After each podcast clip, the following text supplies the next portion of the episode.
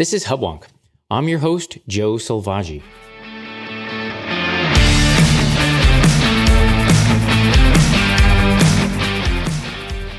Welcome to Hubwonk, a podcast of Pioneer Institute, a think tank in Boston. Out of concerns for the integrity of elections, many state legislatures have enacted strict voter ID laws to ensure only those eligible may vote. But some politicians and voter advocacy groups allege that strict voter ID laws have the effect of disenfranchising those who are less likely to possess IDs, namely younger and older voters and those from poorer communities. Were voter ID laws to have such an effect, they could change election results and serve to diminish the public's confidence in any and all election results. Have stricter voter ID laws served to reduce the incidence of fraud in the past? And if so, did they achieve that goal at the expense of disenfranchising certain voters? Or have such laws done little to either discourage fraud or those who wish to vote? My guest today is economist and Harvard Business School professor Vincent Pons. Professor Pons recently released a comprehensive study for the National Bureau of Economic Research looking at the effects of strict voter ID laws on elections across the United States over the span of 10 years. His research employed a 1.6 billion observations panel dataset looking at the effects of strict ID voter laws on voter fraud and voter turnout, examining results by age, race, and party affiliation. Professor Pons will share with us the results of his study, the implications for policymakers and election integrity advocates, and whether his research suggests strict voter ID laws are indeed the best instrument for improving the public's confidence in election integrity. When I return, I'll be joined by economics professor Vincent Pons. Hubwonk is a production of Pioneer Institute, a Boston based think tank that seeks to improve the quality of life in Massachusetts and beyond. Pioneer is a 501c3 organization that relies on your support. Please visit pioneerinstitute.org to make a tax deductible donation today. Okay, we're back. This is Hubwonk. I'm Joe Selvaggi, and I'm now joined by economist and Harvard Business School professor Vincent Pons. Welcome to Hubwonk, Vincent. Thanks a lot, Joe. Well, Thanks for uh, having me. Uh, I'm happy to have you, and and let me congratulate you uh, on the fact that uh, this research paper we're now discussing was just accepted uh, to the prestigious Quarterly Journal of Economics. Um, that's uh, a, quite an honor. Thank you. Yes, we were very pleased with that outcome. So let's uh, let's start the show by um, acknowledging that your research covers a very timely and politically charged topic. Uh, we've got uh, activists on both sides uh, claiming uh, elections are either stolen or or invalid. Um, I don't want to bring up on current events, but everything from the terrible riots on on January 6th to uh, at the time of this recording, we've got uh, Texas legislators decamping for D.C. to in protest of election law reform in in Texas. So it's very very timely. Let me ask you, what encouraged you to dedicate your research in this area? So we decided to measure the effect of strict laws precisely because all the debates that have taken place in the US between Democrats and Republicans about these laws. We wanted to bring factual evidence uh, to this debate because we think that uh, concerns for the fairness of elections and concerns uh, to improve participation of all groups are both well founded, but it is also important that people who defend these causes know how to best um, address these causes and achieve these objectives. And uh, I think the results of our research suggest that all the attention that has uh, been put on strict laws uh, perhaps should be devoted uh, to other questions in US uh, democracy and lest anyone accuse you of being partisans yourself, I think you are uh, originally from France, and your your uh, fellow uh, researcher Enrico Cantoni is is uh, from Italy. Uh, so you are looking at these this system uh, from from the outside, if you will. I think that's true. Yes, uh, we don't have any skin in the game ourselves. We're not affiliated either with the Democrats or the or the Republicans, and thankfully, so we are not allowed uh, legally to do that. So uh, we're, I think, indeed um, adopting as neutral a perspective on the question as possible. So let's let's frame the argument uh, and, and, address the concerns on both sides. Broadly speaking, uh, the Republicans seem concerned about uh, voter integrity, making sure there's no voter fraud, that you know each each of us uh, has to be eligible and vote only once. Uh, perhaps on the left or the Democratic side, uh, we want to make sure everyone who wants to vote has access to voting, so no disenfranchisement.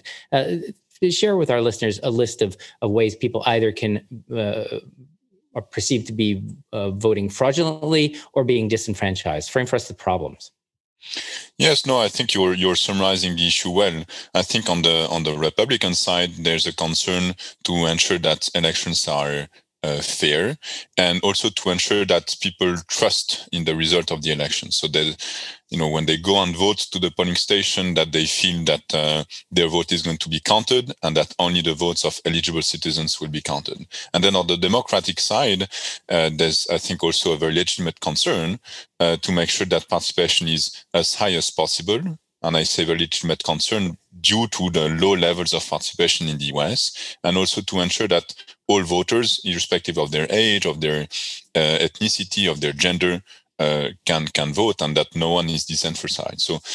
We, I, I feel, and I think you know most of us would agree that both concerns are very legitimate, and that indeed you want to have an election that is fair, and that you want to have an election where everyone who is eligible to vote can actually vote. The question is whether strict ID laws uh, either uh, improve election fairness or uh, decrease people's ability to participate. And our our answer to both questions, based on our analysis, is no. Well, let's let's get to the conclusion. I want to build up uh, and and set the stage and ensure that our listeners don't discount uh, your findings uh, as merely a, just another uh, study. Uh, let's start with the data set, the panels that you used for your conclusions.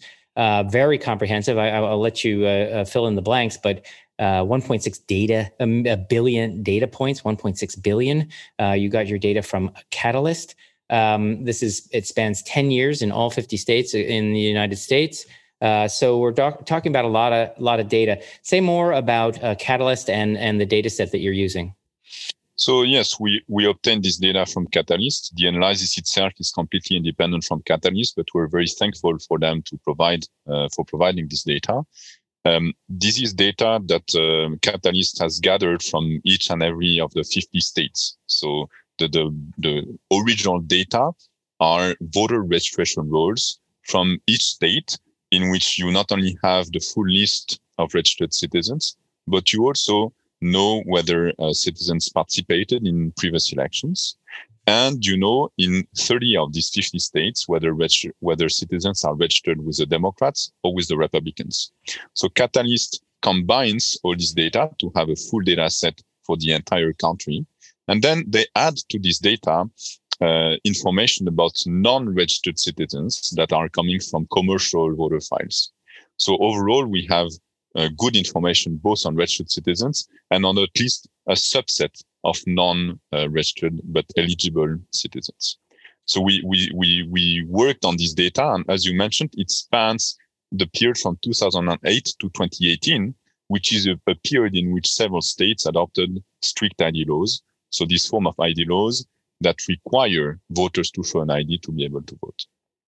So you mentioned uh, voter ID. Again, uh, this is very important on both sides. Both sides think um, so. A, voter ID is important to uh, reduce fraud.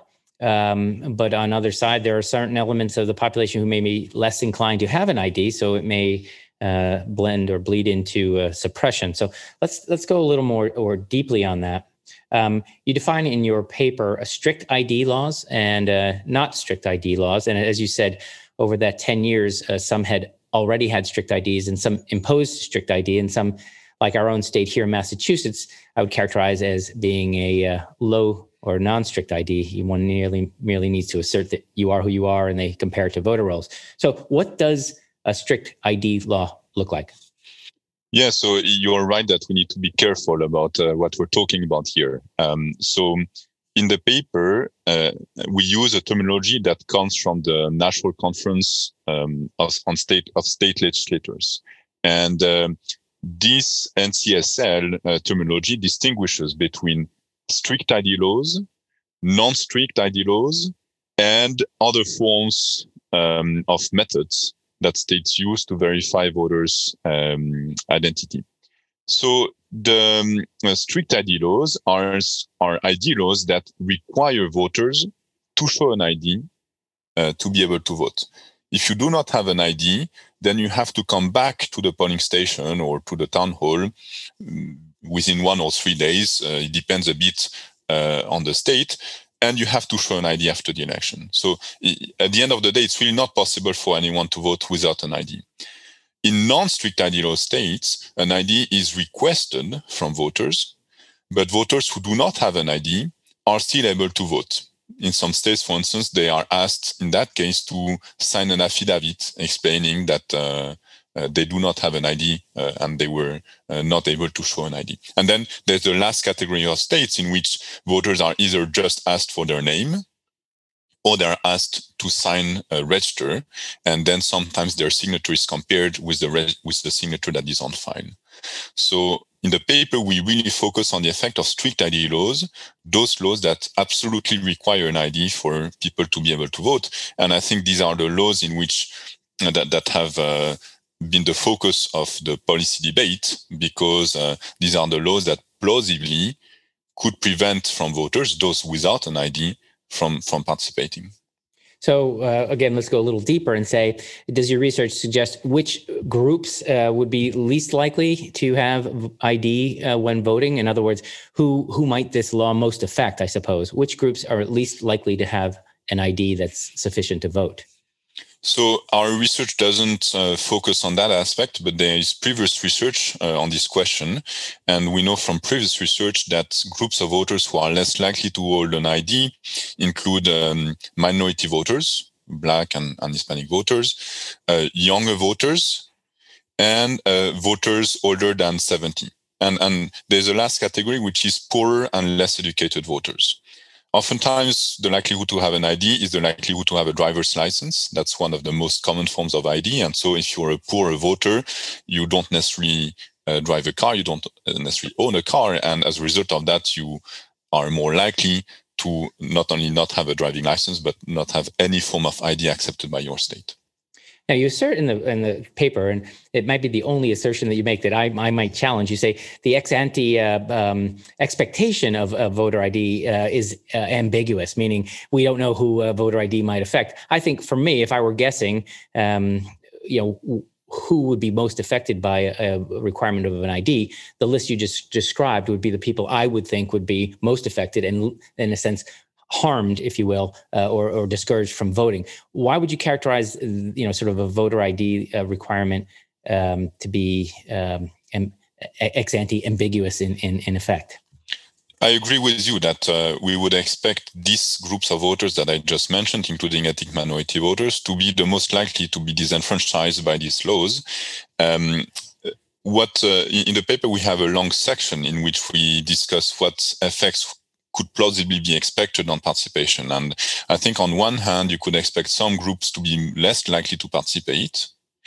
And then on the other hand, you could expect some groups to perhaps be more likely to participate because now uh, that they know that IDs are being checked, they might be uh, more likely to believe that the, the election is going to be fair.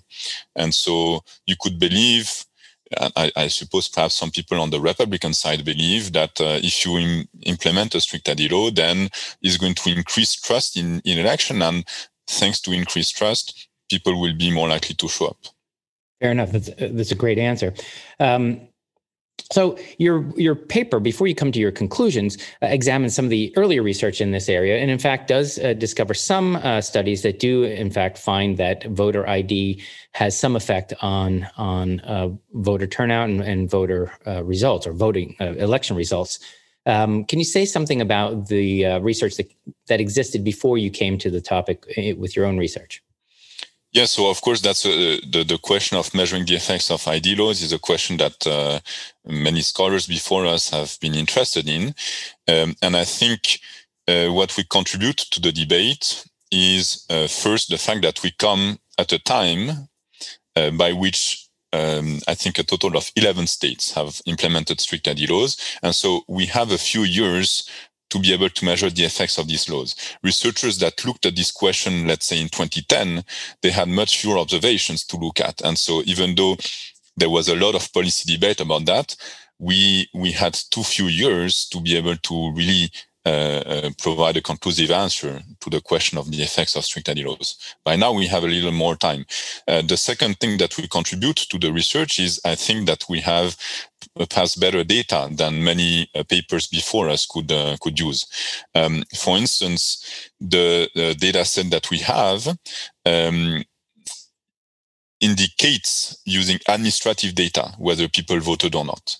And this is uh, superior data to uh, data on participation that comes from surveys. We know, for instance, that in surveys, some people misreport voting uh, when they did not vote. And sometimes they say that they did not vote, even though uh, it turns out that they actually participated. So there's a bit of a wedge between survey responses on turnout and the reality. In our case, there's not such wedge uh, because we uh, know the reality since we actually have administrative records of whether people showed up to vote or not.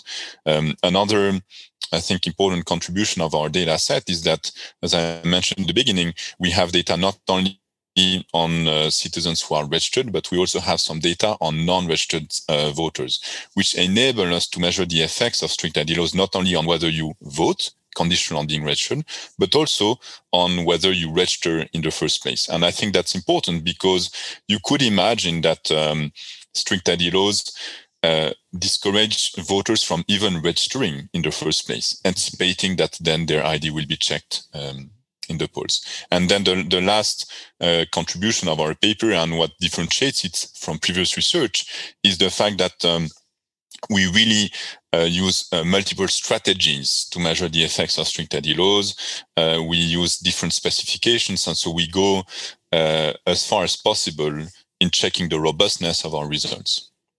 So, uh, for instance, you, you, you assert that if if someone's not a registered uh, voter, they don't vote, and a strict ID law is passed, and they continue to not vote. How can one assess uh, the delta between uh, system one and system two if effect you know the effect in behavior is zero. How how is that measured? So the, the, the, the, strategy that we use to uh, estimate the effects of strict ID laws consists in uh, measuring the change in registration or in participation after the law has been passed in states that uh, adopted such a law, and then comparing that change to the change that takes place in states that did not adopt a strict ID law over the same period. And the reason why we use this strategy is that, you know, you could say, oh, let's uh, try and see whether strict ID laws matter by simply comparing states that have adopted a strict ID law and those that, that did not. But of course, there might be many differences between these two sets of states, including other laws that uh, differ. Uh, and so we just, we don't just compare the level of participation, between states with a strict ID law and other states, we compare the change in participation after the law was implemented. So you're following individual voters on in individual states over time and comparing their behavior as as laws are implemented. You're saying, okay, we're not comparing Alaska and uh, uh, Alabama. We're saying within Alabama, um, this was the behavior of this voter, and we imposed the the ID law, and or non-voter, and this is what we had on the other side, roughly. Yes, that is correct. We so in the main specification, we simply compare the change in one state and in another. But then in some specifications, we actually focus on voters that were observed in uh, like before and after the implementation of the law, and and therefore we're able to really isolate the changes within a particular uh, person.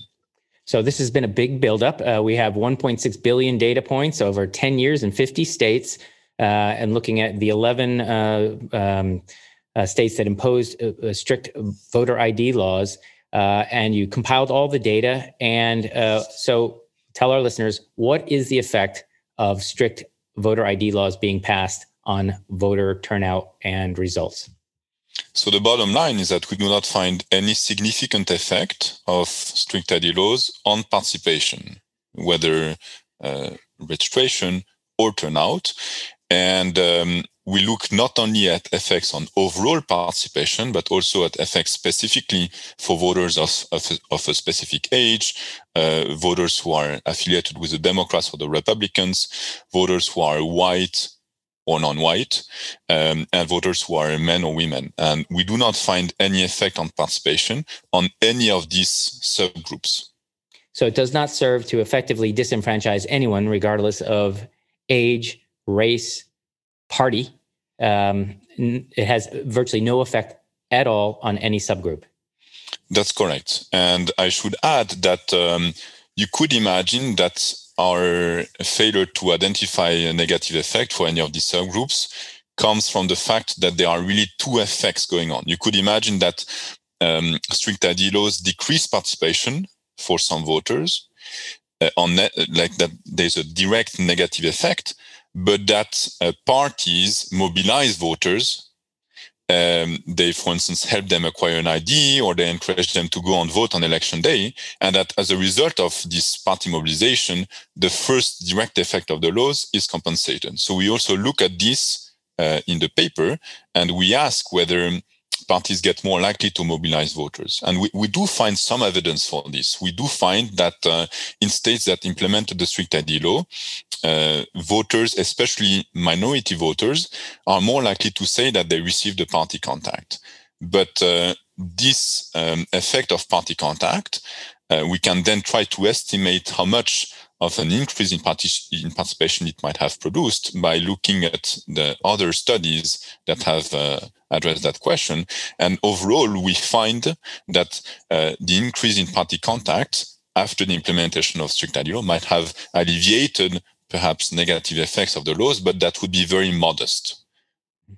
I see. So again, uh, you're a trained economist. Uh, every uh, every policy has a cost. I would call this a the cost would be borne by those people without IDs, right? Or I guess any voter they have to remember their ID, right? So there is some cost. So it would be extraordinary that it would have no effect. What you're saying is it may have a small effect, uh, but that's over or at least uh, entirely compensated by uh, energizing the get out the vote to ensure that those people who do need to go out and get an ID do in fact go out and get an ID. Is it, it, that's what you're saying? That that's correct. Yes. Mm-hmm. Okay. Um, now, um, what confidence level uh, do you have for this uh, result? Uh, there'll be many of our listeners listening to this say, uh, "Look, uh, another study, another another result." Um, uh, how do you measure and sort of corroborate your results with with the broader population? How how can we be confident in this observation?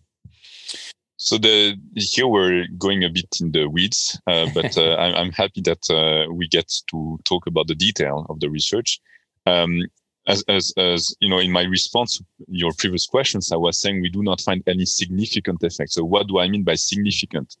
Um, it's really a statistical term uh, because the, um, the, the the procedure that we use is basically testing a hypothesis is stating the hypothesis that strict ID laws do not have any effect. And then we check whether we can reject uh, this hypothesis. Um, and uh, the, at the end of the day, what we're able to do is to get a point estimate for the effects of strict ID laws and uh, to have a confidence interval that um, reflect how confident we are about our results. And how tight this confidence interval is, how confident we are about the results depends on how many observations we have. So in the study, we have, as you mentioned, 1.6 billion observations. So you would expect that this makes us very confident about the results. In, in fact, we have nearly the entire US eligible population in the study. Now, on the other hand, we need to account for the fact that the variation really only comes from 50 states. And so we have a, a procedure, um, a statistical procedure to take that into account. Uh, the, the, the fact that, you know, it's a state that adopts a strict ID law. And then if a state adopts a strict ID law, everyone in the state will be affected. So when we take this into account, we are able to assess the, the, the confidence of our results.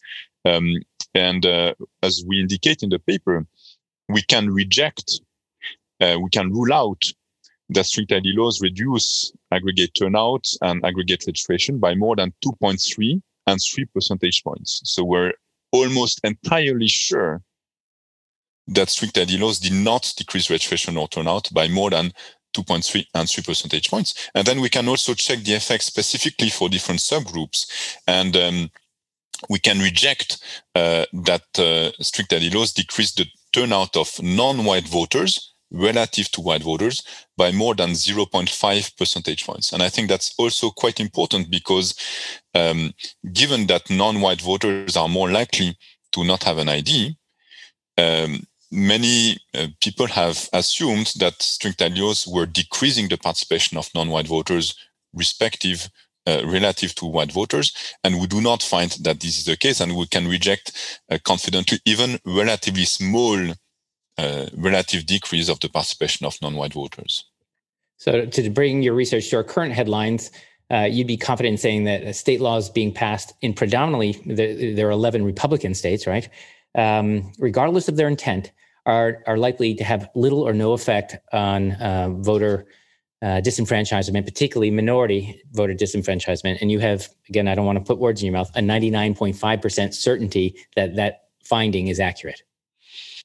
Uh, yes, that, that, that's true. And uh, I guess perhaps two caveats are in order. Uh, the first one is the one that we already discussed: the fact that we do find some counter mobilization against the laws that might have alleviated, might have alleviated uh, small negative effects of the laws. And then the second caveat is that, of course, uh, we cannot say what the effects of these laws will be in the future.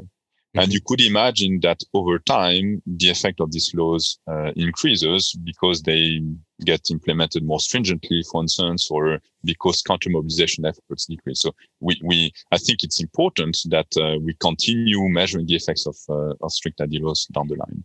It, uh, I, sorry, go ahead. No, indeed. I'm, I'm, you know, we, we have one ha- half of our argument, the the myth of uh, voter IDs creating, you know, disenfranchising voters. I want to get to the other uh, equally powerful myth um, beyond fraud. Um, we want to talk about ways to ensure that um, that groups are encouraged to participate. Um, um, now, uh, many have alleged uh, stolen elections. What did your research find about the effects of of voter ID on the other uh, concern, which is voter fraud. In other words, we want to implement these not, of course, not to disenfranchise anyone, but indeed we want to make sure there's no voter fraud. Did you find that voter ID actually is effective in reducing voter fraud in your studies? No, we did not. Um, and uh, we really did want to look at both sides of the debates. And as you mentioned, to measure effects both on participation and on voter fraud. But we didn't find any more effect on voter fraud than on participation.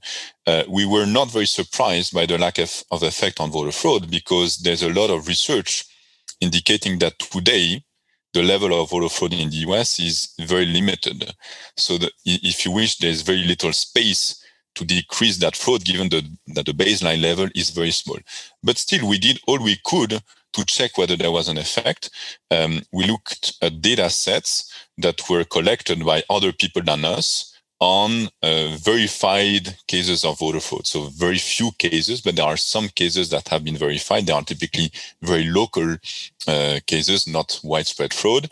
Um, there is um, so uh, we looked at um, the, a data set that was collected by the Heritage Foundation, which is a conservative think tank, and another data set that was collected by News 21, which is a more liberal initiative.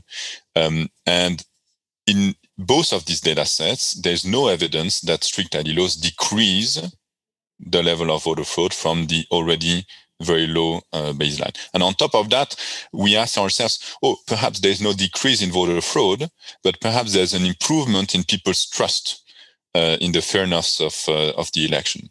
And so for that, we used um, survey data that uh, come from the survey of the performance of American elections, in which we checked whether after the implementation of a strict ID law, voters became more likely to say, yes, I trust the result of the election and, uh, uh, and, and to check whether their perception of voter fraud had changed. But again, we didn't find any effect of strict ID laws on this perception uh, by voters. That's a very important point. I think it, you you make the case very powerfully, which is whether voter fraud exists or not. The view that it does uh, helps undermine our confidence in election outcomes. Uh, I don't know if you put a fine point on it in your research, but how small is the data set of voter fraud? You mentioned, I think there were, um, you mentioned something like 1,700 uh, cases from Heritage. I don't know how many came from, uh, I thought it was Carnegie Foundation was the other. Um, but uh, you know, relative to the number of people who vote, I think in the last election it was something like 70 million. Um, again, I don't know, uh, you know, that you've had smaller elections, but how, you know, what percentage of votes are fraudulent? very, very, very few, uh, if any, for a presidential election. The, the data sets that we use find some cases of fraud, but they are typically for local elections in which, you know, in a very small town, for instance, uh, an incumbent mayor tries to manipulate a bit the result. Uh, but even even if you just look, even if you look at you know very local elections like this, you find very few cases. So in these data sets, uh, by the, the first by News 21, uh, found a total of only 2,000 cases of voter fraud in a period of uh, 12 years from 2000 to 2012.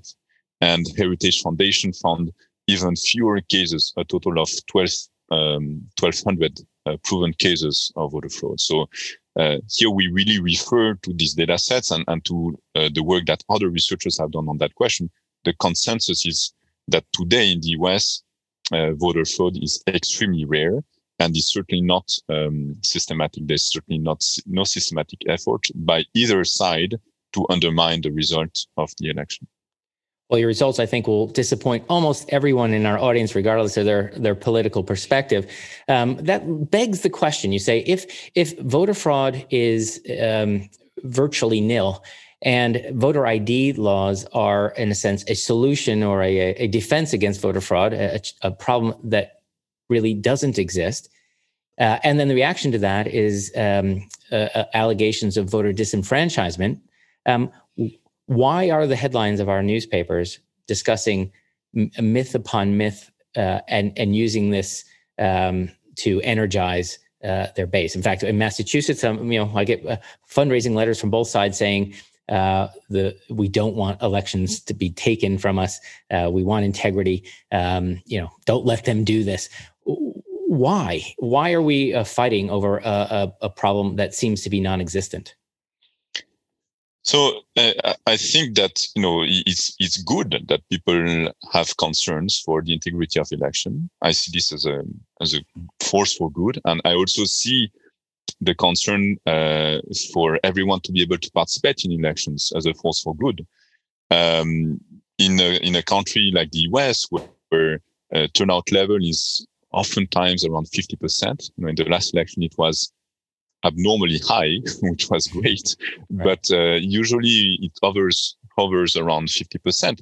That's of course concerning for the legitimacy of the result. It's concerning for the representativeness of the results. And so if it were the case that strict ID laws disenfranchise voters, it would be terrible. Um, so I think you know the, the, the concern is well founded, and the question of how you can improve participation, the the question of how you can improve people's trust in the integrity of the election. These are extremely important questions. Uh, it's just that in this research, we do not find that strict laws are going to help uh, to achieve either of these objectives. But again, I think these questions are very uh, um, are very good questions to have, very good concern to have. And in the US, the, the history of disenfranchisement of minority voters is still uh, very salient in many people's minds. And I, I, think it's uh, very reasonable for uh, Democrats in that particular case to, you know, be vigilant when they see a new type of election laws being implemented to make sure that these laws are not differentiating um, any voter, especially minority voters. Well said. Uh, of course, your your data, your research uh, was 2008 to 2018. It didn't capture uh, the most current effect on voting, which is the pandemic. Uh, many uh, laws uh, concerning how to vote were were changed to accommodate the health concerns of voters. Um, did any of you know, again? This is not in your research because it was pre-pandemic, but there are many voting laws that are are addressing those loosening restrictions, uh, uh, early voting, mail-in voting, Sunday voting, um, all kinds of uh, changes again, this isn't in your research, but can you speculate any of these uh, will have a meaningful effect, or is is the theme of your your research that look, if someone's going to vote, um, you know, nothing's going to get in their way. Um, that's kind of how I, I interpret it. You know, if you're not going to vote, nothing's going to get you get you there either. Um, but uh, in a sense, all, all this um, concern uh, a new Jim Crow, where where any sort of constraint on on voting uh, is is a disenfranchising act. Uh, what what can you say uh, if you can in, infer something from your you know, project something from your research on on current uh, voter changes in law? So, you know, whether people vote or not really depends on two forces. The first one is how costly and how difficult it is to vote, what the obstacles are. And then the second is how motivated they are uh, to vote. And uh, I think a lot of research, including mine, uh, suggests that both forces matter. So I would not say that there's nothing that can come in the way of voters participating in elections. Um, I have done research, for instance, showing that in France, but also in the US, the process that people have to go through to get registered to vote can sometimes be very cumbersome and can prevent some who nonetheless were interested in participating from uh, showing up on election day. Uh, so alleviating registration costs would be one way to improve uh, participation. Um, we also know, and that's research by my co-author Enrico Cantoni, that people who are living further away from a polling station are less likely to vote because it takes more time to go to the polling station uh, on election day. Now, uh, with respect to the laws that were adopted in 2020 to facilitate participation in the time of the COVID-19 pandemic, we have some prior evidence that um, if you make early voting easier, uh, or if you facilitate voting by mail, this typically tends to improve participation. On, on early voting, there's a research study by Ethan Kaplan and a co-author uh, um, finding that effect. And on voting by mail, there's a study by Alan Gerber and co-authors from 2013 that uh, find that voting by mail uh, facilitates participation. So I do think that some laws can either come in the way or or instead facilitate uh, uh, participation. It's just that strict ID laws don't seem to be one uh, of of these laws, and uh, certainly I think there's a lot of work that uh, parties can do to mobilize their voters, uh, both the Republicans and the Democrats. This um, campaigns, field campaigns, door-to-door campaigns, uh, calling voters before the election day. These campaigns have generalized since the 2000, and I think this has enabled the US as a whole to halt the decrease in participation that had taken place since the 1970s. Uh, and so I, I, we, I think we can all only wish that parties continue mobilizing the voters, that they intensify their efforts to make sure that participation is as high as possible and as equal as possible. I, I, think we both sides will agree. We want, well, certainly their own voters to get out uh, in greater numbers. So, uh, uh, but if there's a silver lining of the last election, we had record turnout or a near record turnout. Um, so something's working, and we've made it easier for people to cast votes, and, and they have voted. So we're getting close to the end of the show. I I, I didn't um, uh, read the title of your uh, paper because I didn't want to give away the the surprise, but I, I, will cite it now. It's strict ID laws don't stop voters. Evidence from a U.S. nationwide panel, 2008 to 2018. Um, uh, uh, Vincent, where can our listeners, if they want to do a deep dive on your research and, and try to pick it apart, uh, where can they find your information, both this and many of the great uh, pieces that you've already produced in the past? Where, where can they find you? So they can visit my webpage at uh, vincentpons.org, uh, and uh, there they will find um, research, uh, and under research they will find all my uh, articles, both that paper and other research on um, on participation. I'll, I'll admit I, I, went down the rabbit hole. I started reading some of your other pieces. Uh, we could make 10 podcasts out of what, what you've done in the past. So really impressive stuff. Uh, you, are really doing a wonderful job. And, and, thank you for joining us here on Hubwonk. You really, I, I hope, have made our uh, listeners a, a bit wiser. Thanks a lot, Joe, for having me. It was a pleasure. This has been another episode of Hubwonk, a podcast of Pioneer Institute, a think tank in Boston. If you enjoyed today's show, there are several ways to support us. It would be easier for you and better for us if you subscribe to Hubwonk on your podcatcher. If you'd like to help us be found by other people, it would help us if you give us a five star rating or a favorable review. And of course, it's always welcome for you to share us with friends. If you have ideas or comments or suggestions for me for topics for future episodes, you can reach me at hubwonk at pioneerinstitute.org. Please join me next week for a new episode of Hubwonk.